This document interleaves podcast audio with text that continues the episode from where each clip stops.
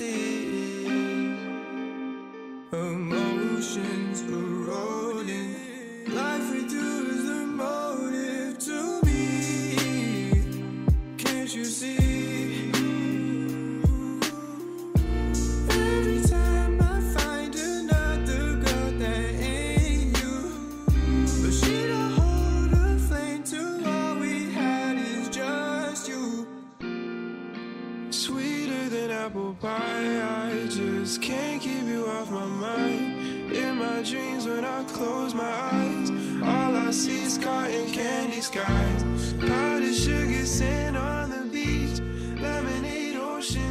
Oceans. We're gonna get you off to your Yu-Gi-Oh tournament as quick as we can. Hey, hey, facts. nah, I I got time. I'm not worried about it. Yeah, he's got a Yu-Gi-Oh tournament, Tony. Dude, I used to be Tony an likes- absolute fiend when I was a kid. I fucking love it. Tony's been a fiend man. at everything, dude. Tony's Tony's telling me he could beat me in video games, and I would straight run his ass. Whatever, bro. I'll beat you in Valorant. No, no, no. Not even diamond. close. Yeah, I've never played. I'm terrible at first-person shooters, man. Really awful. Yeah, that's all I've ever ever played, really. Yeah, Fortnite has no building right now, right? I think is what I heard. So it's Mhm. like, Yep. it's like that new new or something. It's the only reason I'm gonna start playing again. So many buttons to click if you were trying to build back in the day. So now it'll be. Ted, did you see those bots shooting. in that Discord? They're pretty fire. I I didn't don't see them if you yet. I haven't around. looked. I honestly joined it like five minutes before I sent the like GIF into your thing, and I haven't had time to actually look at it yet. Mhm. But I will probably today. Yeah, they're pretty. They're pretty advanced. Advanced technology. All right. So Palmer, wait, wait, wait. I need to start my OBS real quick.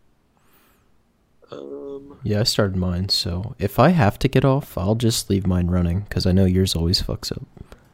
Yeah, I'm just gonna since you're you are getting off, I'm gonna make sure I have mine running just in case as well. Okay. All right. So Palmer, man, how's your trading been going in this this 2022 market? It's been all right, actually. Um, it has been, you know, it's been my best year ever, but you know, so was last year or whatever. You know, as as I, you know, size up, uh, you know, gradually and and you know, do it for longer, it typically kind of follows a trajectory. But um, yeah, it's been a, it's pretty, especially like the last two months have been really solid. Um, the beginning of February to today, uh, you know, has been like my most profitable chunk in quite a while, which is is nice because I, I I keep telling myself like, oh, this is a you know an iffy market. So once things really heat up, like we're off to the races. But maybe at this point that's just rationalization. I don't know, but um, it's been great. What about you guys? How how, how have you fared? Well, it's been um honestly it's been like really nice to see Spy have the moves it has because I can I can play it quite a bit. Um so yeah, the range on Spy has been really nice, but I've kind of had the exact same train of thought as you where it's kind of like if I can fare well in this market then then wait until it heats Yeah, up. yeah. Like like you said, it could be rationalization, but um we'll see, I guess. The next the next few months to the next 6 months will will tell us that that entire story. Yeah, yeah, I definitely uh, like I- I'm fine with it continuing the way that it is, but getting better, like also dope. You know what I mean? Yeah. I think this has been Give like us, give us some penny gappers. Sorry, Tony. No, I was just gonna say this has been like, and I don't know. Teddy and I have talked about this for like months now, but I don't. It's been enjoyable to trade. Um, I I feel I do feel for the people that are you know maybe are newer and started in this market because they're probably having a hell of a time. Because you know when you start, you probably smart start with pennies and uh, you only know how to play one one way, and um, so for those people, it's probably not too fun. But for people that can play, you know, long or short, it's been pretty enjoyable. Yeah, I would agree. I wouldn't mind. I wouldn't mind some clear trend on dailies though. That's been my only issue is being Yeah. able to like swing trade stuff has been kind of a pain in the ass. So Yeah, see, I don't I don't swing trade at all, right? So like I'll do like overnight shorts or something on occasion, but I don't uh, I don't swing at all. So you know, but I've looked and been like, oh, maybe you know a swing, and then I look at you know big picture time frames, and I'm like, oh no, no, it's not the time, not the time. It's hard because you have hesitancy, like because you just don't know. There's Yeah, so much going on. Yeah, we got like seven meetings in a week now. It's like meetings, Ukraine, Biden. There's so much Like, oh, pal. I'm like, dude, I just want a day where something's not going on for just one day. Yeah, give us a day or give us a week where we can actually trade something based on technicals and not like see like spy randomly knife because Biden Yeah. said some shit or oh there's a meeting tomorrow then spy like boners for no reason and you can't figure out what's happening. And we get no, this it's like no stuff. volume, and then it's all the volume all at once, and I'm like, oh my gosh, just don't. I- I just straight up don't trade for like three hour blocks on those days. I'm just like, all right, I'll be back later. Yeah, that's what I do like midday pretty much every single day. I'm just like I fuck off. My Discord will be like asking me questions and I'll be like I'll get back to you come power hour. Like Yeah, yeah, there's no reason to be anywhere around the screen right now.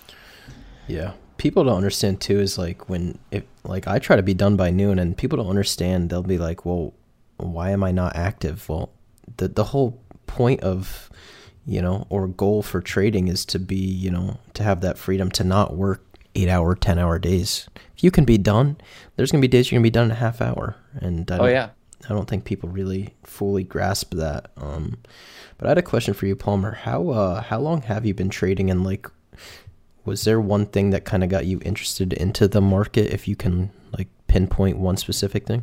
Yeah, yeah, actually, I, I know exactly what it was. Um, it was a point in time where I was, first of all, I started like in the very beginning of COVID, like maybe a little bit before COVID. Um, and we were already kind of at work. I was working at Chuck E. Cheese at the time.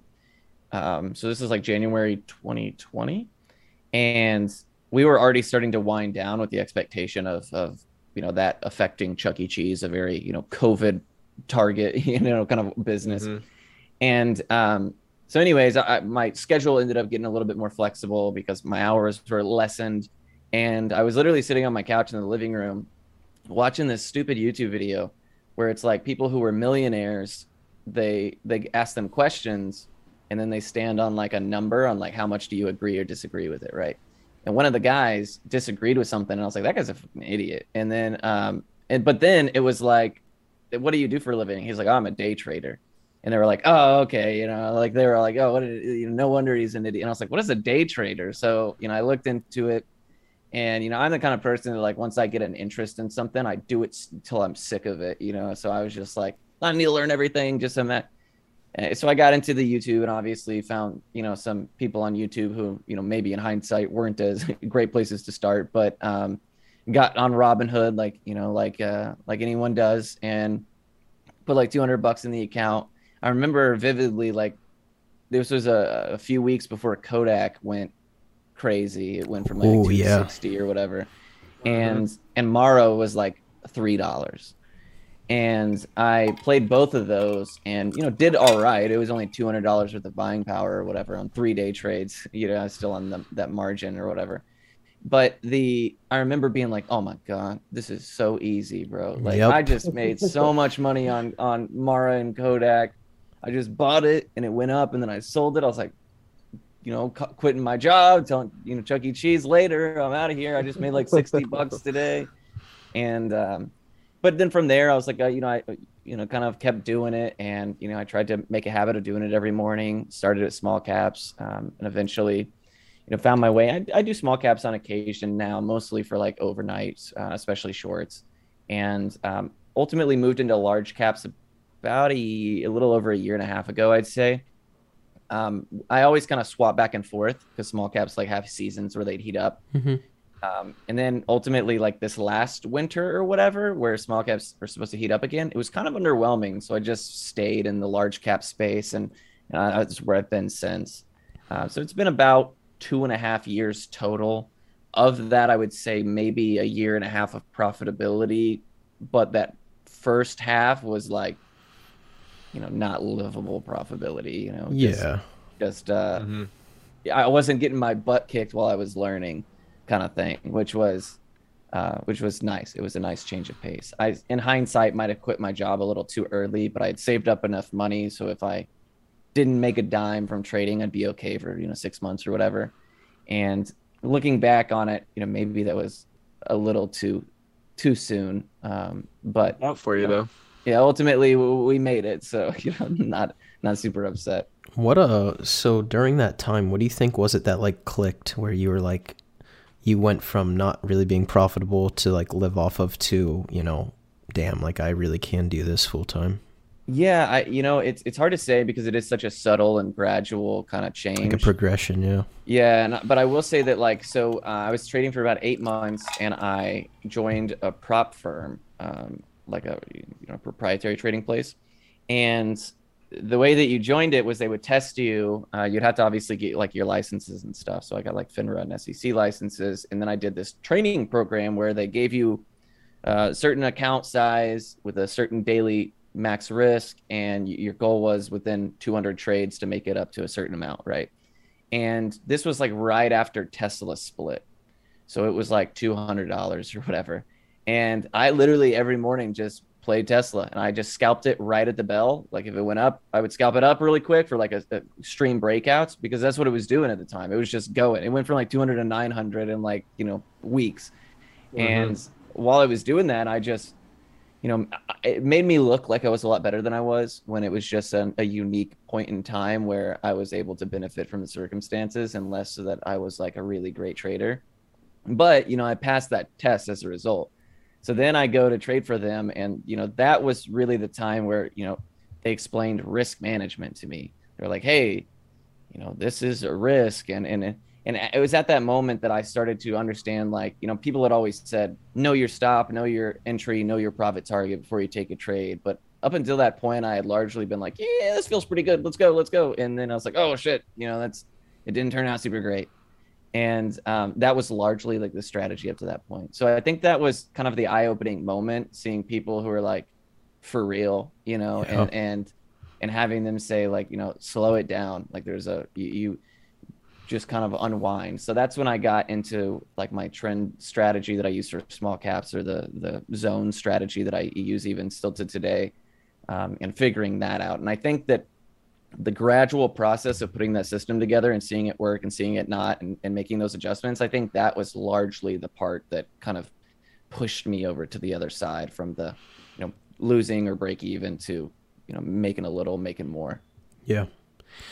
Yeah, I think that's like I don't know. I think everybody like you were we were saying that progression it just kind of happens, but I think it's kind of different for everybody. Some people like some people really get their ass kicked like over and over until they finally start to get it. Some people, you know, rely on somebody else's alerts and then that, you know, bites them in the ass and then that's kind of what transition transitions them into wanting to actually learn. So I feel like that progression though is like different for everybody. Like I know for me, and I've talked about this. Like, I just got my ass kicked so bad with like no mentor or nobody that I just got my ass kicked so many times that eventually I figured it out from losing so much.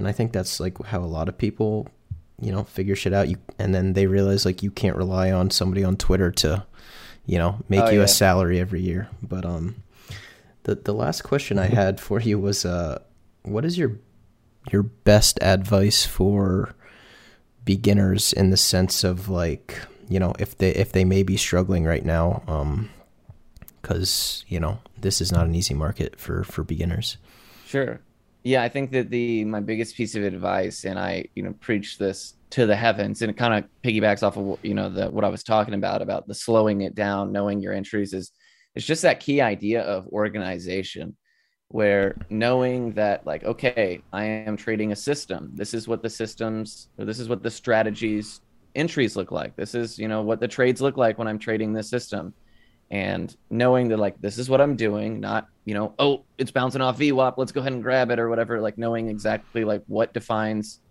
my trades and what trades i should be looking for and then just doing that um, i think a large part of my day now is now that i have a you know a strategy that i trust I take only those entries, you know, and yeah. that's it. Sometimes I sit for three, four hours and I trade two or three names and, you know, I pack it in. Sometimes they trigger right out the bell and I'm 15 minutes and I'm done. You know what I mean? But it's cutting out the extracurriculars and just doing like what you've agreed upon. Like, this is what my strategy does and that's what I'm going to work on. Because, like, once you get that strategy down, you know, whatever it might be, what, you know, whatever fits your, if you're a scalper or a swinger or whatever, um, once you figure out that strategy and like where is it good where is it weak like what are what's the win rate? Like is it you know super decent in this type of conditions or these market sentiments? And understanding that in and out then you have the confidence of being like oh i know why i'm going to take this trade.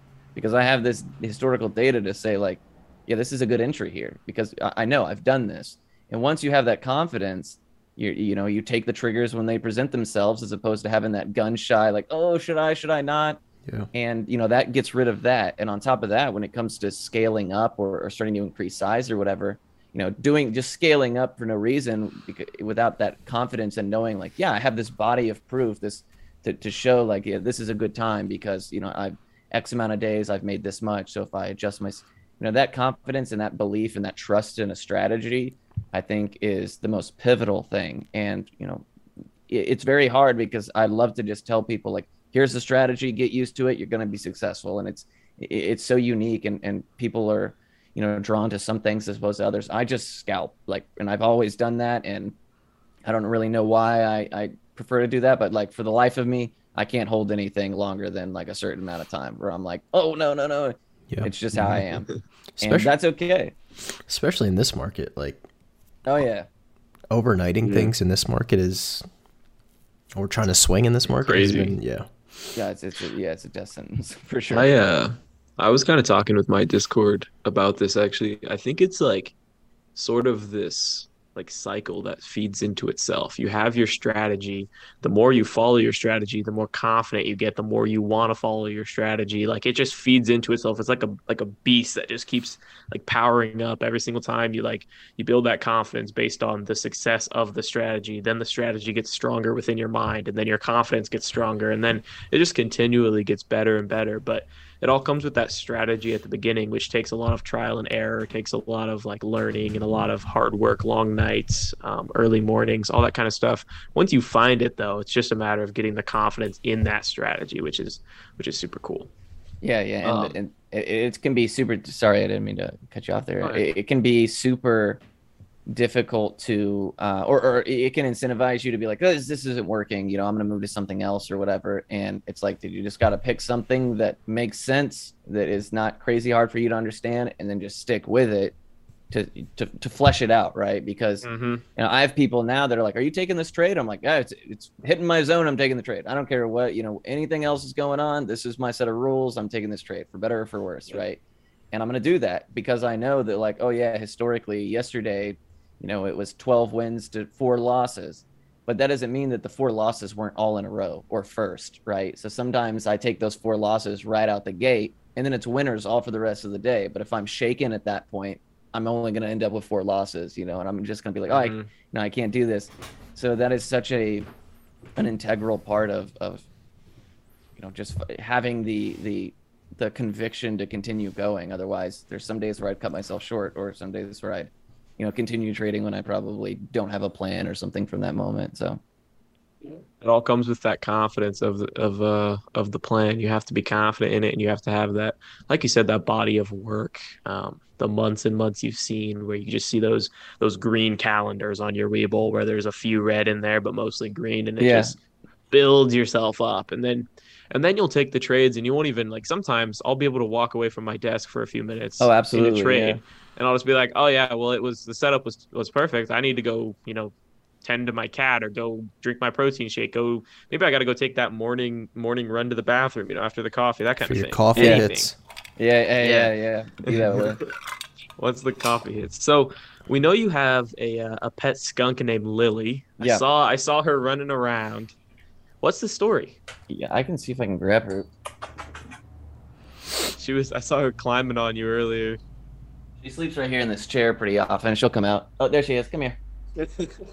she came running. Yeah, she she comes. She's a she's just like a sweet little a little dog or a Oh, She's cat. so cute. but yeah, I, uh, it was weird. So we um we had a we have like a garage. We have a garage, you know, very high society. Um, but in our garage, we have like feral cats. When we moved to this neighborhood, there was like stray cats everywhere. So my my girlfriend is very you know animal minded, as obviously I'm a big animal person as well. So she was like, just give me a couple weeks, and I want to you know help get these cats taken care of. Well, it's two years later, and we still take care of these cats every day. But um, what happened was we you know had these cats, and she would take care of them in the garage. Well, Texas froze over last year, and she was really worried about it. So I put a camera on a on a laptop in there so she could watch those garage cats. And then, you know, um, I had this camera up like on my personal Discord for me and my friends. And all of a sudden, like overnight, all these people joined. They're like, we're here to watch cats. That was like, super weird. So I made a Twitch for it, which is called Live Kitty TV. So people can watch these cats, you know, runs every day, 24 hours. But we started getting lots of skunks and possums. And I was like, what a weird creature. And I would just watch them every day. And I'm like, that is, they're so interesting that, you know, they don't know I'm watching. So they're acting normal, you know, and it was, it was crazy to see. So I looked into it and it was like, yeah, you can get a skunk as a pet if you get a, you know, certain license and all this. And I was like, I'm doing it, bro. I'm getting, I'm going to get this skunk. and uh, I, it was not easy. I had to get like a, in Texas, especially, it was really difficult to get a license. Then I had to get a license in Oklahoma where the breeder was based. But in Oklahoma, very easy. You pay ten dollars, you can own a tiger. They don't give a crap about anything. Yeah. Dude. And um, so I that's where I went and got her, and I brought her home. Uh, my girlfriend was like, "Well, if you're getting a skunk, I'm getting a cat." I was like, "All right, fair trade." Well, now we have three cats, so it's like uh, it definitely three as well. from there. Yeah, but the you know it, she's just a weird critter, man. She's like a she's like a s- uh, like a skunk. She's like a cat, but she can like open stuff, so she can like open cabinets. We had a baby lock. He's like a raccoon plus a cat. Yeah, yeah, exactly. It's really impressive. Sometimes she gets into stuff and I'm like, what the heck? And she can smell stuff like crazy. So if, if there's like, you know, my I have a uh, eight year old daughter um, who's here, you know, on weekends, and when she's in the bedroom and she's hidden snacks, I let that skunk in there. She'll find him in a heartbeat in like half a second. so it, they work together, and like I can out my my kid if she's uh if she's hiding something from me. So What does she That's eat? funny, What's, is it like a specific diet? That, Yeah, she loves um, almost exclusively vegetables. Uh, she really likes Oh, geez. bugs. She really likes, you know, like cat food. So for protein, we give her a little bit of like they get fat easy. So do raccoons. So we give them like a low, or we give her like a low fat uh, cat kibble for protein, and then otherwise just vegetables. She's a vegetable monster. Really loves bugs. One time we had a wasp nest fall down our chimney, and there was like wasps everywhere, bro. And I was just holding her up, and she was snack snatching them. It was, it was they're immune to the sting, so she just goes crazy, bro. That's All right. She's like a little bee killer. Yeah, exactly. I was literally like, "Get him, get him, get him!" Recorded it on TikTok. It was the whole ordeal. how. What's their like Does, uh, lifespan? It's about ten years, uh, years. in in captivity. Yeah. She like use the bathroom in a litter box, or Yep. what does she do? She so in that you see that door that's open. Uh, she has Yeah. a whole little house in that closet, but she's got a litter box in there and a bed. Uh, and then she has a litter box on the, a small one on the other side of this chair, tucked in the corner there. Um, and then the cats, you know, have their respective ones throughout the house, and she'll she's really good about using them. Uh, one of the easiest animals I ever had to litter train, thankfully. They just go in corners. You just put a box in a corner, and the problem solves itself. What do they do That's for cute. for um like? Is it a gland that like smells? What yeah, do they yeah, do yeah. for that? So they have a uh, like a kind of like dogs do, where they have like the anal glands that sometimes you have to like get expressed or whatever. Well, they have the same thing, but they have the ability to projectile their own, right? So what they do is they just go in and they remove those. And Yeah. in the United States, even in states where it's legal to own skunks or whatever, the breeders have to, by law, have that done within like the first couple of weeks of Mhm. them being born because it's very easy at that time. It's very not invasive. Uh, so it's not like declawing a cat or whatever. It you know they don't even need stitches or anything afterwards usually, and um, but yeah, then after that she's she tries to spray me sometimes when she's real heated. She'll like point her butt at me, and I'm like, all right, whatever, dude. like you're you're, shooting blanks. Thank goodness We're for fighting now. Yeah, yeah. yeah. Does she ever even smell like the tiniest bit like it? No, uh, sometimes she has like a kind of like ferret stew, where it's like a natural uh, oil on their skin. Not super bad though. I give her a bath once a month, and she's largely scentless. Like she still smells like the shampoo from last week or whatever. thank thank goodness. It, my uh, when I first got her, she smelled a little bit like a barn animal, but it, it got a lot better now. Now Is she's kind of a princess. Is she smells like nocturnal? Like, does she? yeah, they are. They usually are. She's not so much anymore. Um, kind of like cats, right? They they like to get wild. Just do middle of the whatever, night, yeah. Yeah, exactly. And that's her and the cats just run around all, all day, all crazy, and then sometimes they just plop wherever they're at and sleep, and then Yeah. they're back up at it. So That's funny. She's. Does she have like, like sharp claws like a cat? Because I saw she had like long fingers. Like super super long because it's made to like hold vegetables and stuff like that. But they're very dull. Okay. They're for digging. Uh, so digging, they like burrow if they're in the wild. They sleep in holes or they dig up bugs, things like that. Uh, when I first got her, she would try to dig at the corners of my carpet, trying to find bugs to eat. So we had to, uh, you know, the, the carpet's looking a little shoddy over there. We'll probably we're not getting that deposit back, you know, so to speak. But um, we'll we'll probably have to replace those. But I, she grew out of that, and now she's she's kind of a bum. Actually, she's pretty lazy. She might be the lowest maintenance of all the animals we have, the dogs and the cats. That's crazy. Dang, man, she's so cute though. I saw her running around, and I don't know. I've never seen a, like a pet skunk like that. So I was just kind of like, I was like starstruck for a second. I was like, dang, she's cute. Yeah, I forget uh, like that it's kind of a novelty, and we had like some people come over recently to like uh, move in. Like we ordered a, a washing machine, and these dudes come in rolling in this washing machine, and she like bolts, and they're like, "What the hell is that?" And I was like, "Oh my god, I'm so sorry, I forgot." Like That's- that's let's just my pet take care of skunk. this. Yeah, yeah. I was like, "That's my bad, guys. You probably think I'm the craziest person." Probably like she turned her butt at them, they'd sprint away, drop well, she just takes off running, and they were like, "Oh my god!" And I was like, "Please don't drop that," you know, the, the washing machine. okay, and then the other question I had for you.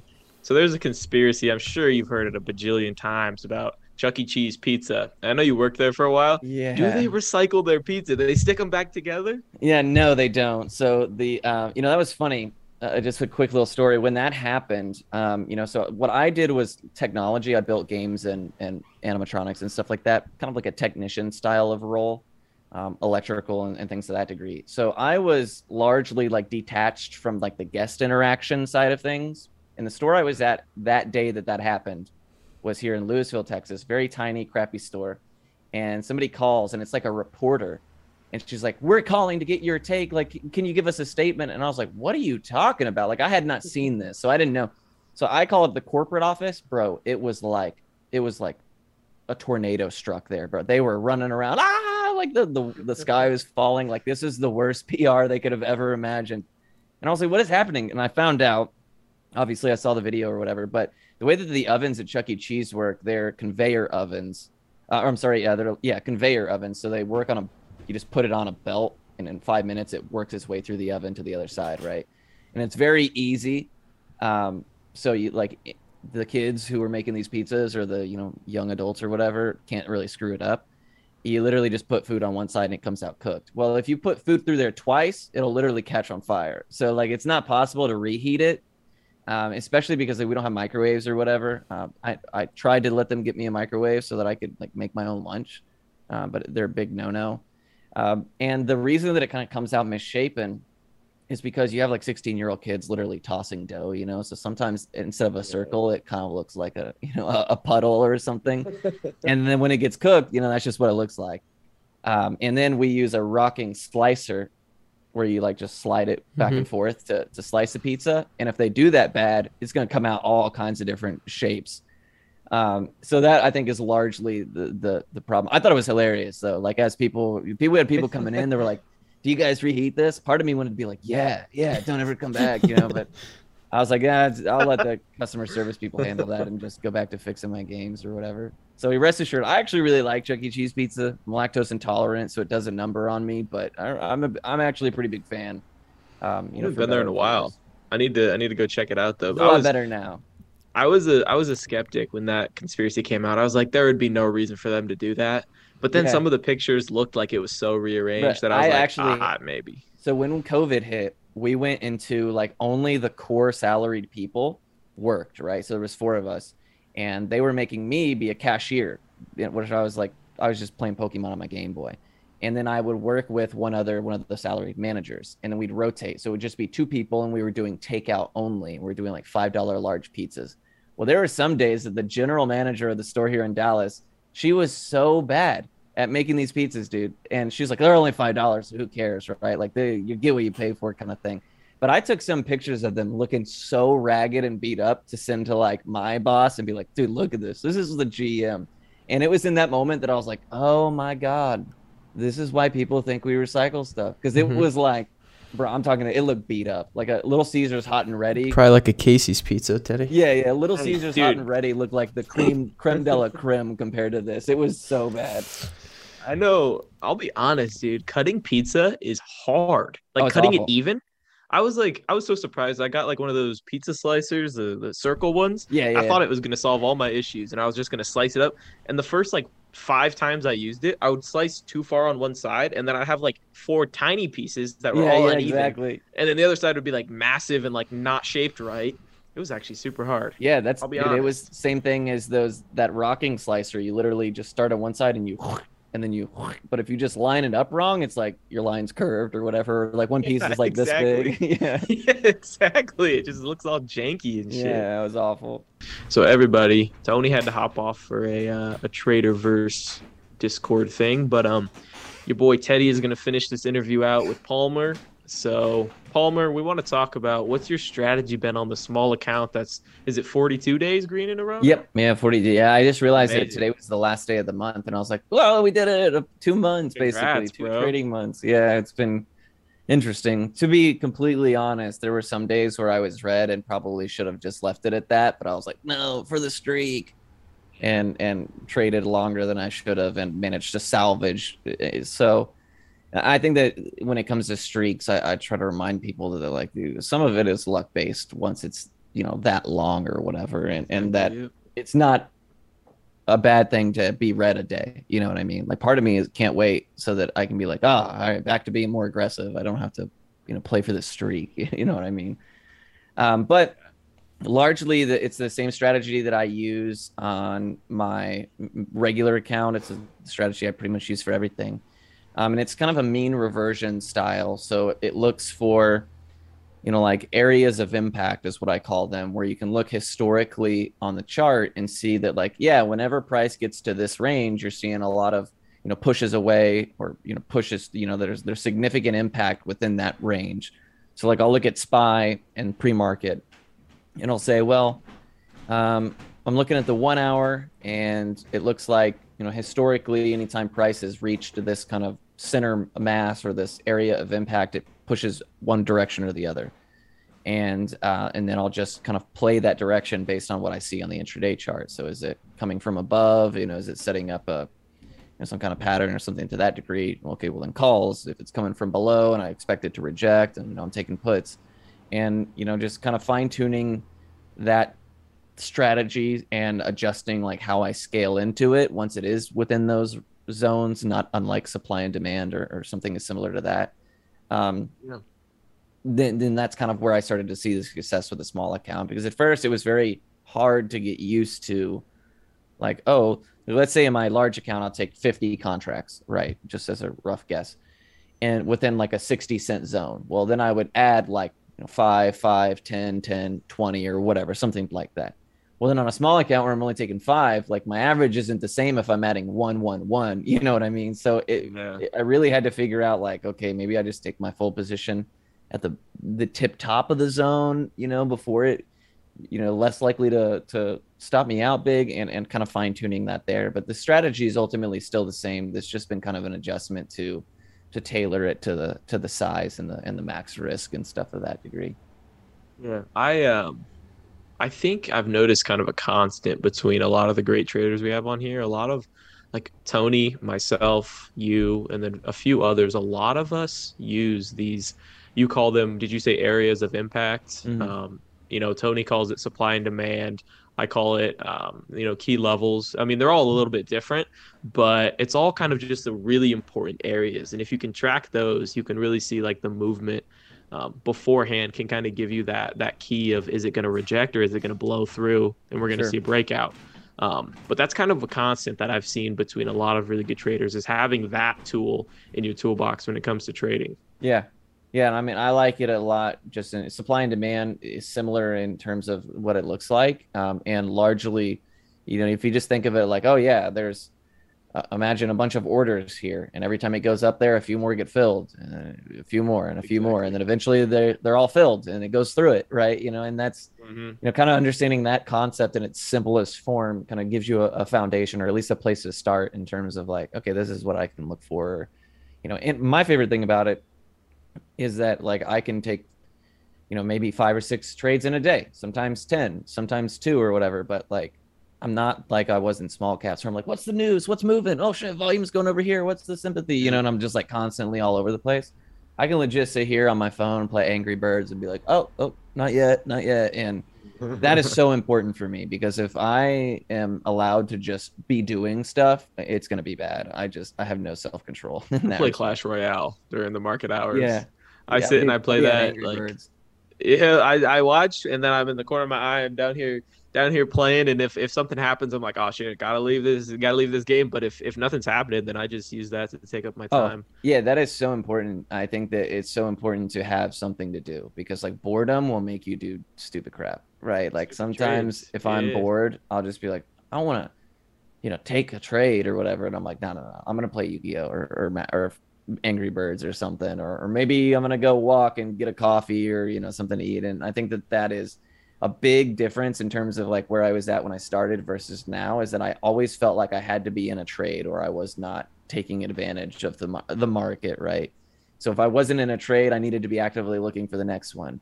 Um, whereas now it's like, oh, it's been two hours, I haven't taken a position. That's kind of whack, but you know, okay, so be it. And then when I do take, you know, the one or two setups that present themselves, I'm like, all right, nice, all right, cool, we're done. And I'm gonna, I'm gonna you know, head out or whatever. And uh, you know, I, I much prefer that that kind of. It's much better for my my mental state. That's for sure. I'll get burned out if I'm taking a ton of trades. I know um I I had like a I think it was like 40 day green streak and I'll say when it ended I was really really relieved. I know Mhm. you touched on that a bit where it's like it'll it'll suck at the beginning like when you have that first red day it's like oh damn the streak is over and then after that you're like well now I have no ties. Now I'm like cuz I was constantly trading like so conservatively in that Yeah, exactly. in that account to keep it like a, to keep it green, keep this day green, keep this day green. And then when it hit, I was like, all right, I'm just gonna. And then I had some way bigger days than I'd had that entire streak after the Mhm. fact because I was able to just let things fly a bit more. Yeah, today I was at like I was I, I opened the day. Uh, I took two two or three trades like right back to back to back. There were L's, and then I took two winners. And at the end of that, I was down like two hundred bucks. Right, they pretty much you know two winners to the two losses were basically a wash, and you know their sizing wasn't. I didn't get to size bigger into one or the other, and and I was like, well, I could realistically end down two hundred dollars right now, and like I'm not gonna be upset. Like it wouldn't hurt my feelings. And part of me was like, I should do it because then tomorrow I'll be like, F it. We have, you know, we're going back to sizing like we, you know, like we've gotten used to or whatever. And then I ended up taking a couple of more trades that presented themselves and swung back the other way and was decently green. And I was like, okay, you know, but but part of me does think it's like I'd like to be red, even if it's ten dollars, so I can be like, oh, well, sorry guys, the streak's over, and it's like now I can gun it again, right? Now I can get back to to maybe even subconsciously if, if that kind of pops into my head of like, oh, you know, you know, the streak. What about the streak, right? Like because it doesn't matter at the end of the month or the year. Like if you're ten dollars red one day or ten dollars green that day, like it's largely irrelevant. It just matters like what is the the grand total of the body of work, and it's not a you know being red isn't the indication of like you failed. Like you, you a single red day, like you you need to quit. Like you need to you're not this is you're not cut out for this or whatever. Um, I would love to be able to uh to take a, a red day for like ten bucks and be like I'm free, but we'll see how it goes. I tell people just like one red day a week to two red days a week. If you can play your cards right, you can still be a really profitable, Oh, yeah. successful trader. Like that's um that's a good a good ratio there. But I know there's a lot of people who uh like think that streaks are how how how you get rich. It's it's Yeah. no, it's it's not. It's the consistency over time of just being able to have like less red days or less red trades or less um, money lost than than money made. It's it's it's not anything super complicated. That's just how it is. You have to just be consistent enough to uh, to continually make more than you lose. Whatever Yeah. strategy you use, that's how it is. And that's what you know when I started the the you know the small account, which is not necessarily super small. I mean, it's smaller than my main account, which is why I kind of refer to it as my small account. But it's like over PDT and stuff now. But the um, you know the the reason I started doing that was because I wanted to show people with small accounts like compounding. So in the month of February, it was like seventy dollars a day or fifty dollars a day or whatever, and then it slowly got bigger to 100 and 130 and you know now it's like on averages of 200 250 or whatever. And you know that was really what i wanted to show. Not necessarily it's like i'm flawless i'm perfect i never lose you know because I, I, like a, like today i took three or four losses right away and then you know I took more wins than that afterwards or, or wins that were bigger afterwards. And i think that that is something that when you see a p&l screenshot goes largely like underappreciated is like there was a lot going on under the hood. You're just seeing kind of the surface of the result Mhm. but you know that there was one day last last three two weeks ago, I accidentally had like I, I sold a buttload of contracts twice. Like I clicked it twice, so I was like I, I was on the selling side. I had sold contracts, so I was like Mm. negative a position, and I didn't realize it. I was literally go to take a shower, and I open up my phone like hours later, and I'm like I'm down like eighteen hundred dollars. I ran back in here, and I busted my butt, and I this was on the streak account too, and I made it back to like plus sixty bucks on the day, and I was like, this is the greatest sixty dollars of my life Yeah. But on the P and L when I posted on Twitter, people don't know that like that's the shit show that I dealt with that day, right? People just see like, oh, a Green Day, like it's it's that easy, and it's I think that under appreciates the, the, the kind of the process or the difficulty or the the stress that can come along with it. I had um earlier this week I had a dentist appointment and I headed to my my appointment thinking that all my positions were closed out, everything was fine. Everything was closed out. I just had one uh one limit order left. Yes, oh, I hate that. Yeah, From it was supposed to be like it was one that hadn't filled from when I'd played like a breakout earlier. yeah, And you know, what does Spy do? Oh, she comes right back down. Yeah. What am I doing? I'm sitting in the chair getting my teeth worked on, and then all of a sudden, like you hear the you feel the the buzz, and it's like I shouldn't be getting any buzzes. yeah, And I didn't even think twice about it, but I was like in my head, I was like, oh, that's weird. I shouldn't be getting that weird buzz feeling because I think my Webull is a different buzz than my like other Yeah, like yeah, texts and stuff. And so I was like, that's kind of odd. It's probably just one of those price alerts. I get out 20 minutes later and I'm down like 28%, and it's Yeah. a large size position in my large account. And I'm just thinking that on my way, on my drive home, I'm like, I was green, I was done for the day, and now I'm red on the day. What what am I gonna do? And so you go back and you just you know you scout price action, whatever you do to get Yeah, yeah. back. And I think on that day I literally made like sixteen dollars. And once I got to green, I was like, I'm done. This was this was a painful a painful day. It was it was it was great that I got back, but it was like way more work and way more like just stuff went into it than that sixteen dollars shows. yeah, So, yeah, yeah. exactly, and and that's. Ooh, and totally. Uh, you know, at the same time, I might not have um, you know, like there is a part during that day where I'm like stressed out, I'm like exhausted, I'm like, come on, we're almost there. That I was like, maybe I should have just been done, you know, and just, but because I was like, no, the streak and those other, you know, kind of extra, those extra ideas or whatever that kind of going through my head, you know, maybe, maybe I shouldn't have traded that day. You know, it, it turned out okay, but you know, maybe the next time it won't. So, you know, I don't want to get into a habit of, of, of that kind of mindset or, or, you know, being like, oh, I'm red five grand, we can make it all the way back or whatever, you know what I mean? And just continuously making it worse. So that's where I think that, especially when it comes to streaks, they can kind of work against you to a degree in that respect. All right. Well, we're at the uh, we're at the fun part of the of the podcast. We're gonna do a quick little quick little uh, like fire round where I ask you. I think let's see how many we got. Five or six little questions here. We'll talk Sure. about them a bit, and then we got we got two two fun little questions to end with. So, what's your favorite food? Oh, um, probably, probably pokey. Do you know what that is? It's like oh yeah, like the we, me and my girlfriend eat pokey like at least once a week. Uh, we love you it. go get it or do you make it? We got a place right down the street from us uh, that delivers it to us. So like total degen status. I'm just like, yeah. And it was like on Uber Eats. And this when it at the end of the year, Uber Eats sent me this thing like Spotify where it was like, you're in the top two percent of customers of this business. And I was like, oh my God, um, we have a problem. We've you guys actually are never like been funding the, the pokey business. Yeah, exactly. We've never even been there. It's always been delivery. So I was like, one day we need to go in and be like, it's us. And they'll be like, oh my God. You know, They'll have your picture, your, Yeah, your yeah, yeah, Uber Eats picture up on the door, like thank you. yeah, yeah. That's yeah, we're awesome. Stars of that place at this point for sure. All right, favorite drink? It can be alcoholic, non-alcoholic, whatever you want. Oh yeah, Dr Pepper, bar none. Um, I'm uh, in Dr. Texas. That's not super uncommon, but yeah, I love Dr Pepper. They actually have a cream soda Dr Pepper variant now, and oof, hmm that one hits.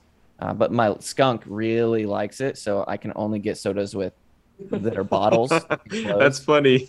Yeah, She'll, jump into it. Oh yeah, she'll pull them out of the fridge and bust them and rip them open and stuff. Yeah, you got. Oh, we- gee. Yeah, we're really careful about it. Yeah, she gives an opportunity, she'll take a bag of dog treats, rip them open, eat the whole thing, or a soda. She'll puncture it and Arizona tea. She's a big fan of Arizona tea. She'd go crazy afterwards. Does the Oh, caffeine yeah. get to her and sugar? Well, and no, she's still she's kind of a frantic creature to begin with. So you know, I don't know that it affect. I, I definitely don't want her like drinking my sodas or coffees. Usually, though, Yeah. just on the to err on the side of caution. she'll have like a panic attack or something. She'll have like caffeine induced Yeah, anxiety yeah. or something. Oh, the, yeah. She would just run around and, and wrestle the cats all day. It would be a disaster. um oh that actually brings up something i was talking about with with a friend of mine how many how many pops a day do you think is like the normal american intake like cans like we're talking like just the normal cans Man, I try to limit it to like I use the bottles, but I try to have one a day. And i think um, that's fair I used to though, bro. Like when I was in high school, I could kill a 12 pack in a day, easy. And Yeah. um, I, I don't know. To now, I can uh, have a bottle at like my lunch or something, and sometimes I leave not all of it finished, and I just put it back in the fridge, and I have a sip of it a little bit later or something. But I don't know if it's maybe because I'm I'm old now, but it's like it doesn't hit the same for me. Like I, I feel like at cer- certain points, I'm like I'm dehydrated. I need I need water. Like you know what I Yeah, mean. i agree when I was 16, like didn't. Uh, I ran purely on Dr. Pepper. because i was i was talking to my friend and i was like i think like one to two is the good ratio three is when it starts to cut off to be like maybe you need to relax now four is like um like okay you actually need to relax five is like you have a problem six is like where we're thinking like you have a serious problem Yeah. seven is you're gonna get kidney stones Kidney stones. and my friend yeah. drinks eight eight a day like Yeah, consistently for like years at a time has done it eight and it's dr pepper cream sodas Yeah, that shit is so Are the- fire, dude. It's so good. it's it's good but eight a day you're gonna oh end yeah, up like that's, dying that's of too like, much. They're like not. aspartame maybe if it was like Sprite or something, which is like a little bit on the you know the less. It's more on the alkaline, not as sweet side. But Dr. Pepper, I drink it. I'm like, this is pure syrup. you know what I mean? Like Yeah, I can't. I, that, Dude, I'll- Mountain Dew used to give me shakes. It was, you know what I mean? Oh, I uh, if I go to the store once a week, because I only I don't drink pop all that often, probably like once a week. I get the my girlfriend. She calls them full sugar sodas because she's always drank diet. I can't Yeah. drink. I like I prefer the normal one, so I'll go get them, and she'll be like, "Look how much sugar that thing has in it." I'm like, "I can taste it. I know." Yeah, Like, yeah, yeah. That's the good part. it. yeah, yeah, that's exactly why I like it. What do you mean? Yeah, I can't do All right. diet either. I'm I'm not a never been a diet person. Just tastes like batteries to me. Yeah, it doesn't. It does not taste the same. it's not Like, the same. Yeah. I think Diet Mountain Dew is disgusting, personally. Like, I don't know that I've ever had that. And I feel like if you're if you're like, yeah, Mountain Dew, but diet, like at that point it's like, yeah, you've got some other things to figure out. You know what I mean? you do have some other things if you're Yeah, a Mountain yeah. Dew drinker, but you're going diet. They actually have Mountain Dew hard seltzers nowadays out there. Damn, I bro. think that's crazy. If I was in high Mountain school, Dew. that would have been a Dessins, bro. Like if, For if real. I Four Locos almost killed all of us back then, and now the oh, Mountain Oh, I Dew, remember. hard seltzers. Whoa, goodness. Nobody remembers the the original Four Locos nowadays. None Yeah. of the kids know that like one of those would have you like on the border of a blackout. Yeah, yeah. yeah. I don't. My my heart it hurts. You'd literally be like, you'd be like sprinting around one minute, and then you'd be like, your vision would be shaky, and you'd fall Yeah, over the next minute, and then you'd be back up ready to party, and it felt like, like, guys, was, I don't, I don't feel good. And they're like, oh, shut up, or you're just, you're gonna puke. I'm like, no, guys, I, I, this is not, I don't feel excellent. Yeah. my chest is shaking. Is that normal? those were those were crazy. I don't know how those were legal, but Yeah, uh, yeah. They dealt with them eventually, though, um, which is probably for the best for everyone. I agree. Do you uh do you have a favorite place in the world? Uh, probably not. Probably like right here in my chair. Um, I'm a, like, if I don't have to go outside, I'll not go outside for like weeks at a time. Uh, just I'd rather play games and hang. Like everything I love to do is like right here. And so my girlfriend's like, "Hey, let's go hang out with these people or whatever." And I'm like, "But my stuff is here." You know what I mean? Like, I, you know, she's a very social person, and I'm, you know, I don't mind talking to people and interacting, but I'd rather be doing stuff I like to do. You know, call me crazy. And she's like, "Let's go shop or let's go to this," and I'm like, "Nah, no, no, no, no. Everything can be delivered now. Like my, this is this is my era. Okay, you know, like we're in the COVID point in time, and the changes that it's brought on have have only bolstered my ability to like not do shit, not go outside. You're like you're like an extrovert to talk to, but you live an introverted life. Yeah, yeah, and all by all means. Sometimes I remember I had to take my cat to the vet like two weeks ago. She usually does it, but she's like, "Oh, it's at a weird time and I can't make it." So I like went outside and I was like, "Oh my god!" I was like, "Is my car gonna start?" Like I don't, I haven't even gotten in my car in weeks, dude. And it was, It's it was out jarring. here. Yeah, it was jarring, and I was like, "Oh no." I just imagine the groundhog jumping outside and going like, Yeah, it reminded me of my mom when I was younger. She'd be like, "Oh, look, he's risen from the dead," huh? and I'd be like, "Haha, it's very funny" or whatever. But now I'm like, "Oh my god, like this, it's so true, dude." I feel like, yeah, I feel like I might not go outside ver- you know, enough. I feel like it's probably unhealthy. I need to get like a, like an ozone lamp or something just to get some vitamin D. I was watching Shark Tank a few weeks ago, and they actually have these like these lamps that are like made for desks to like give you light. And I was actually looking at, it, I was like, man, for how much I sit at that damn desk, maybe I should get one with. Yeah. It has like sunlight that like it'll come to you. And I'm like, ah, maybe that would maybe that would work. I don't know. Yeah, nice. Yeah, yeah. I've seen some called like happy lamps that, that are similar to that, yeah, and it's Yeah, I like think, yeah, I don't know. I don't know if if it would help or whatever, but you know, I definitely need to take multi multivitamins or something. I gotta figure something out. some vitamin D. yeah. Do you uh do you have a favorite trading ticker? Yeah, Apple, uh, for sure. Apple. Apple is my one. is my favorite because like based on your account size, you can go further out of the money. Still tons of OI. Um, you know, you don't have to worry about like, oh, I'm five strikes out of the money. Am I not going to be able to get a fill or a, you know a sell or anything like that?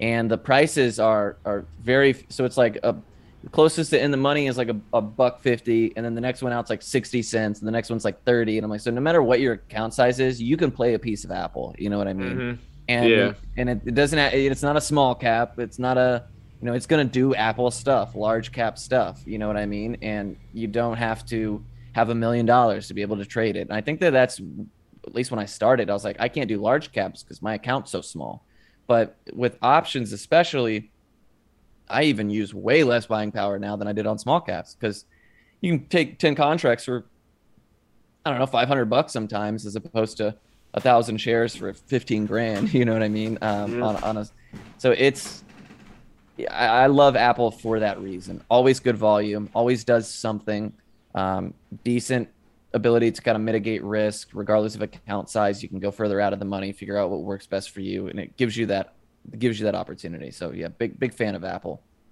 All those technicals really well too. yeah, yeah. Apple Inspire my bread and butters for sure. Um, and yeah, up until like last week, this week I've been getting Apple's been beating my ass a little bit, but up until last week it was like seventy percent of my P and L on my small account because I was like, I just trade Apple every day. Like, why, why Yeah. kick it until it stops spitting out money? You know what I mean?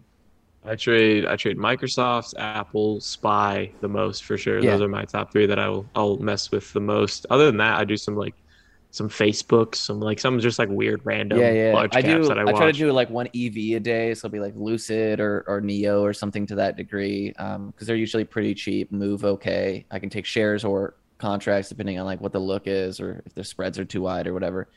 And then usually I'll find like one outlier where it's like, oh, this has volume today, BAC or Sof- SoFi or Yep, you know yep, something yep. to that degree. Uh, and then I'll just kind of add that to the list. But yeah, my my core two, Apple and Spy. I like tech, Nvidia, AMD, Facebook, Microsoft sometimes as well. Um, those are That's nice. they're always going to do something, you know. And at that point, Yeah. you at least kind of take out the guesswork. I agree. All right, last question for you. Do you have a favorite band or musical artist? Yeah, actually, um, it's a group called the Midnight, and they are like a um, like a retro wave kind of. Like I'm a big sucker for like 80s synth pop music. Like that's what I was raised on for my parents.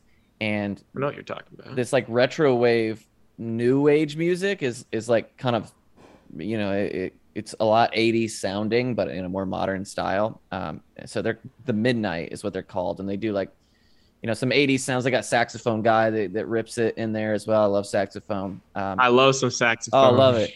They uh, came to Dallas once, and I watched them live. And this dude came out with a saxophone. The whole place was like, "Wow!" Like the, it was just, it just hits in a specific way. You know what I mean? It's just different. Yeah.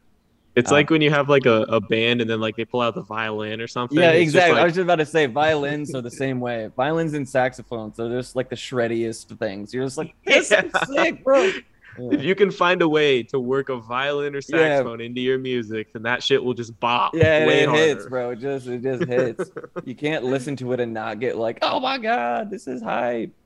Exactly. Exactly. All right, we got we got these two crazy questions towards the Let's end. I always ask some weird shit.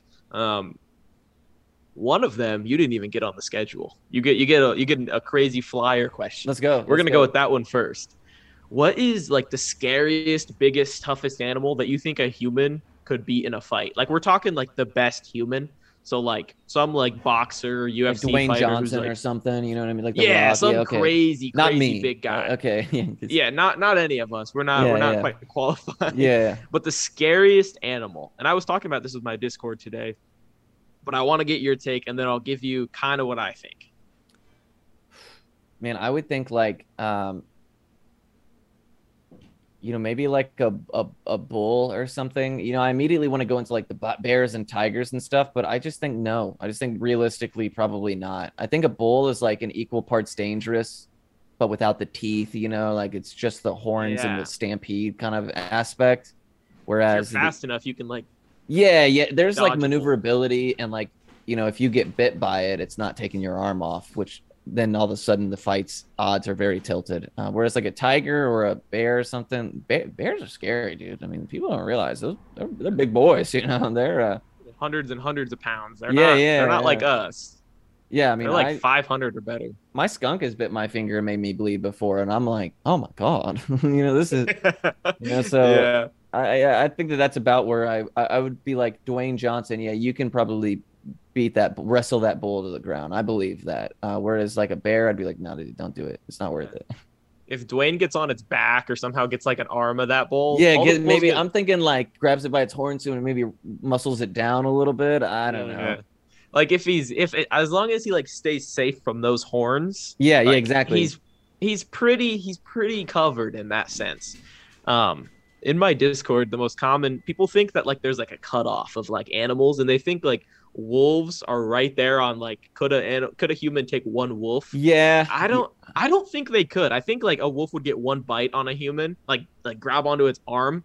And I think it would like hurt the human enough to for the human to be like, oh fuck, like oh, like Yeah, well, any I mean, human. you think about like police dogs and stuff they're just big dogs that are made to take down people um, and they're no joke and a, a wolf is a bigger more feral variant of that you know what i mean? I think Yeah. foxes maybe are uh, more reasonable. They're a little bit smaller build but, Yeah, like, like, a some coyote maybe big, too. dude. yeah coyotes. So i've seen some wolves that are like you know labra bigger than labradors you know? They're, They're there's some tall, some big They're old huge. creatures. Yeah yeah they're no joke. And they don't The live by they live street rules you know what i mean? Like you know they, they fight for survival not for you know just for the sake of fighting you know? It's uh I agree. Like there's I think there's also the thing we got to take into account is like humans have like lost our like feral wild animal muscle. Like it's different. Like wild animal muscle is different as in like I have cats that were like wild, like two of them were like grew up wild yeah and like you can tell the difference between them versus Oh, my cat that was born in a absolutely. house.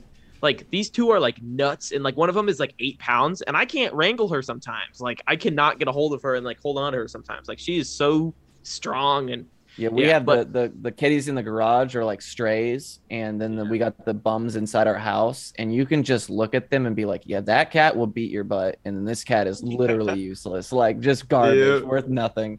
And they're just and, it, and the only difference is like you know the difference of like being on one side of the wall or the other you know what i mean? It's just it's just different instincts man for sure. Yeah. I was thinking I was thinking also I think a safe one that a, a human could be is like a bobcat because I've seen stories of bobcats getting like wrestled by humans because I think they're like if you can like get a bob it's kind of smaller than you think. Like a bobcat you think Sure. is pretty big, but it's a little smaller than you'd think. And like if you can just like get on its back, then like you're pretty solid there on Yeah, a bobcat.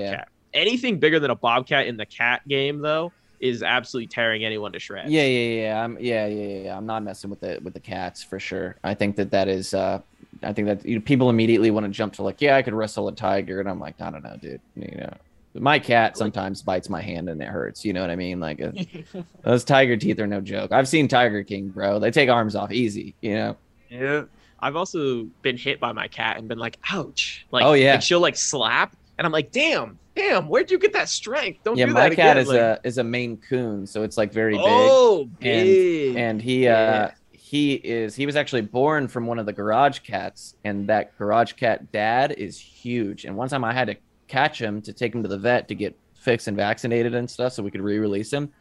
And he he hit me so hard with his claws once it ripped through my leather my motorcycle jacket. It was like all pure leather. And it was Oh, in that moment that i was like i didn't even see it dude. It was like like so fast and it, so much pressure that i was like "Uh, forget it. We're gonna have to get a trap or something. Like i, I was like i'm out. I'm i'm going inside. This is You know, he's gonna kill me, dude. Like he might physically like maim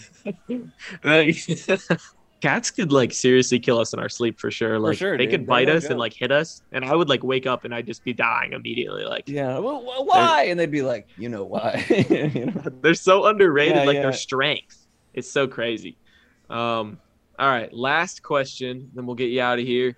What is your biggest fear? I'll start with this one, man. I think oceans are the scariest thing on this entire planet. Like how deep they are, how many crazy animals are hiding in the bottom of it and shit. Like I was snorkeling, um, like maybe like six months ago, and like I saw a little tiny shark, like a mini shark, like a baby shark or some sort, like a smaller one. Yeah. And then I started to think, what's hiding down there where I can't see? Because it just gets, you can see for like oh, bro, eight yeah. feet, and then it gets dark, and I'm like, I don't know what's down there. I'll be in the so lake scary. and touch like a leaf, and I'm like, oh my god, I'm out. You know, like, Yeah. uh, it- it- dude, I'm not about it. Yeah, I'm a pool swimming kind of person. You know what I mean? Um, got a good idea for what's going on in the pool. You know, at any given time. So, lakes and rivers and stuff, maybe okay. Especially as a kid, I cared less. But now I'm like, the ocean's no joke. Especially like those riptides and stuff can sometimes just like, like, sorry, we're bringing you with us. And That's my biggest Scary. fear, man. Getting yanked out. Oh Yeah. my goodness. And uh, I, I- man, I think that my biggest fear would probably be, like, I'm not good with needles at all. Um, I go get a shot, like a flu shot, and all like cry, like a like Yeah. the five year old next to me is like looking at me like, "What's the matter with you, bro?" And I'm like, "It's so," I don't know what it is. I don't know why I'm afraid of it. It just it messes me up, dude. Sometimes I pass out like as soon as I get in, I'm like, I've passed out from needle uh, too. Yeah, it's just it's a and I can't turn it off. And like I'll go in there and be like, "It's just you can do this, you can do this. And then once it's time, I'm like, eh, somebody else takes over. You know what I mean? It's a different it's a different mind. That's exactly what it's like. I, I have the same exact fear of needles. Like, and I'll tell my dad about it. I'll be like, "Yeah, man, I had to go get a shot and it was terrible." And he'll be like, "It's just a needle. Like, Yeah, just, yeah, just yeah. don't get scared." And I'm like, "You don't understand. Like, it's not that I like am actually scared of the needle. It's like a completely different feeling. Like, it's just exactly. like panic hits. Like, I had to go get shots. I don't know how long ago. Um, probably like five or six years ago. This was I've gotten like the the vaccine, all that crazy stuff since Yeah, yeah. and same. those those like made me like ugh like i got like i got like tense and stuff but it wasn't as bad as this one time where i got one in high school and they had me wait for 10 minutes and i was doing fine and then they sent me out to my car and i still was feeling kind of like warm and woozy and Yeah, i passed yeah. out in my car for like 10 minutes like i was like i woke up like this in my car in the parking lot and you're like was, drenched still in thinking- sweat and stuff. Yeah, yeah, yeah. yeah, I was still thinking about the needle because I couldn't get it out of my head how it feels like going into your arm. Oh, yeah, when I give goodness. blood, it like that's when it really f's me up. When I can feel it like suck, I'm like, I hate that, I just collapse. I fold immediately. It's it's bad, dude. Yeah. when I was in college, I uh like donated plasma, and one Oh, of the yeah. times I I was there and I fainted, and they like have like some like they it happens pretty often. Like people faint, but my girlfriend, we were trying to pay for like a trip of some sort, probably like five years ago, and so we were doing this this like stuff, and I fainted, and then I woke up, and they still had the needle in my arm, and I fainted again because I'm like, Yeah. get the damn needle out of my arm, like I fainted because of the needle, nothing else, like get that shit out of here. Yeah, and the doctors are just like, whatever, dude. Just you know, we're, we're here to do our job. Yeah, yeah, exactly. goldfish. You're all right. Eat- Here's some orange juice or whatever. Yeah. Yeah. All right, man. Well, uh, we want to thank you for for hopping on. It was a great time talking to you. You're a real personable guy and a and a great trader. So thank you. Yeah, it's been a pleasure, man. Thank you guys so much for reaching out. Um, you know, happy to do it anytime, man. So uh, I hope that you guys continue to kick butt on trading and with the podcast, and I'm, you know, looking forward to hearing them. Yeah, that sounds good, man. We will uh, we'll talk to you later. Be my remedy. I don't know where I'm to stay. I just hope you've got a place for me.